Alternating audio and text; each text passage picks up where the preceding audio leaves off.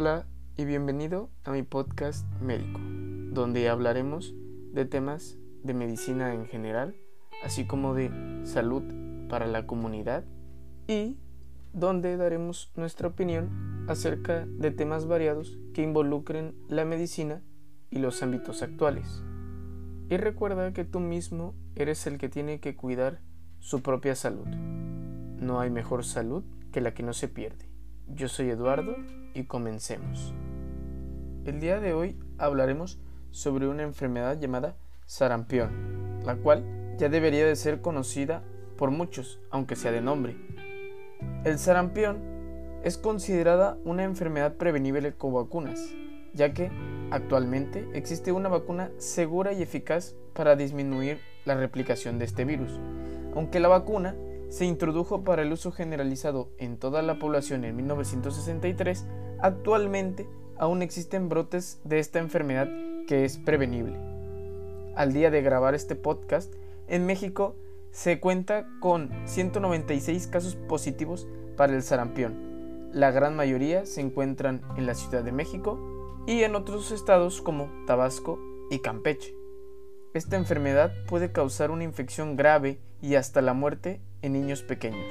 Por eso es tan importante realizar una inversión para generar sistemas de prevención eficaces y educar a la población, así como incentivar la vacunación universal.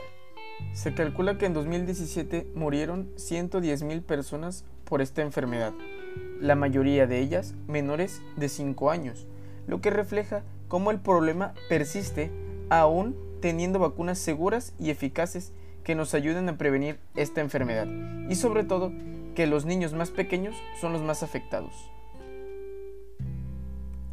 Bueno, ¿y qué es el sarampión?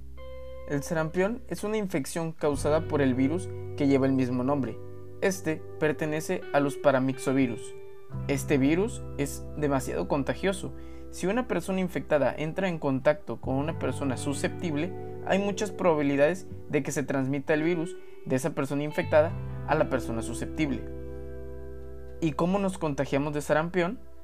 Bueno, principalmente nos infectamos al entrar en contacto directo con el virus, principalmente de una persona que padece esta enfermedad. El mecanismo de transmisión es aéreo, por medio de las gotas de saliva que expulsamos al toser o estornudar. También por establecer un contacto cercano con una persona infectada.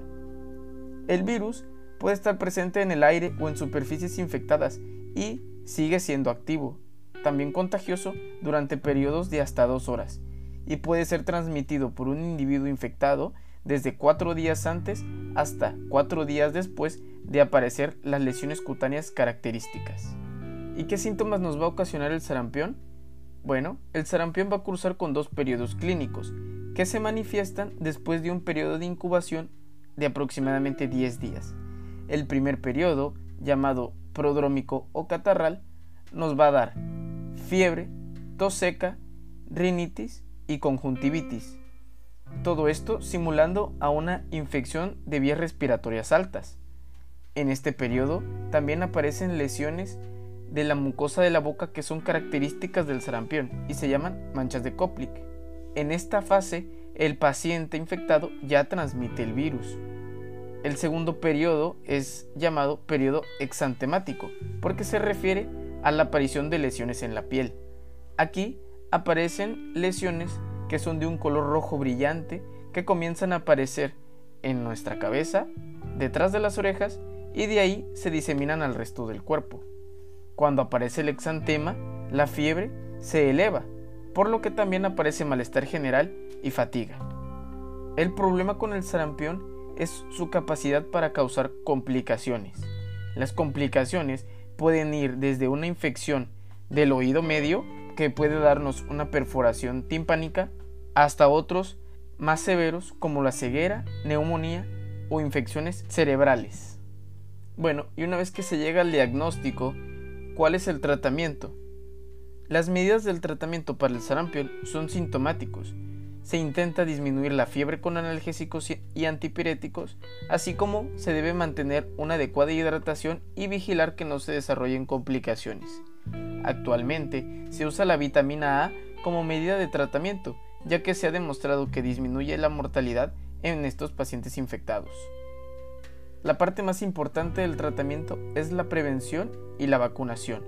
Actualmente, la medida más efectiva para contrarrestar esta enfermedad es la vacuna, llamada en México triple viral, que tiene virus atenuados y que genera anticuerpos contra el sarampión, la rubiola y la parotiditis. Se considera que las muertes causadas por sarampión pasan a ser parte de un sistema de salud ineficiente, ya que en países desarrollados prácticamente esta enfermedad ha desaparecido y, al contrario, los países en vías de desarrollo son los que presentan más casos de esta enfermedad al año, así como mayor número de mortalidad, sobre todo en niños pequeños. Los brotes de sarampión pueden ser especialmente mortales en países que estén sufriendo desastres naturales o conflictos o que se están recuperando de ellos. Los daños a la infraestructura sanitaria y a los servicios de salud interrumpen la inmunización sistemática y el hacinamiento en los campamentos de refugiados y desplazados aumentan sobre todo el riesgo de infección. Actualmente, el centro de México se encuentra con un brote de sarampión.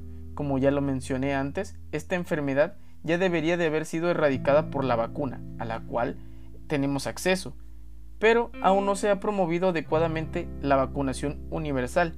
Y también, hay que mencionarlo, en los últimos años se han vuelto más populares las prácticas que evitan la vacunación a los niños pequeños.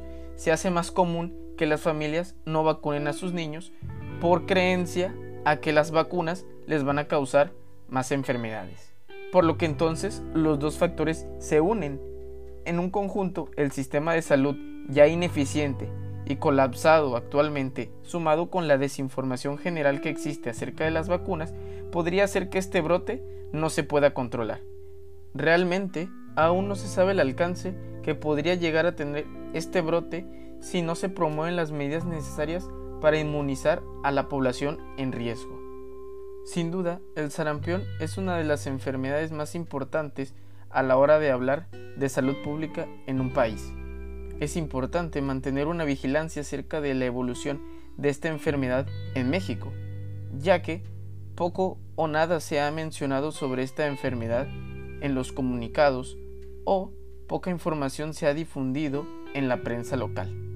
Es igual de importante promover la vacunación universal, segura y completa a todos nuestros niños pequeños. Para más información sobre esta enfermedad, no dudes en consultar a un profesional de la salud de tu confianza. Yo soy Eduardo y muchas gracias por escuchar.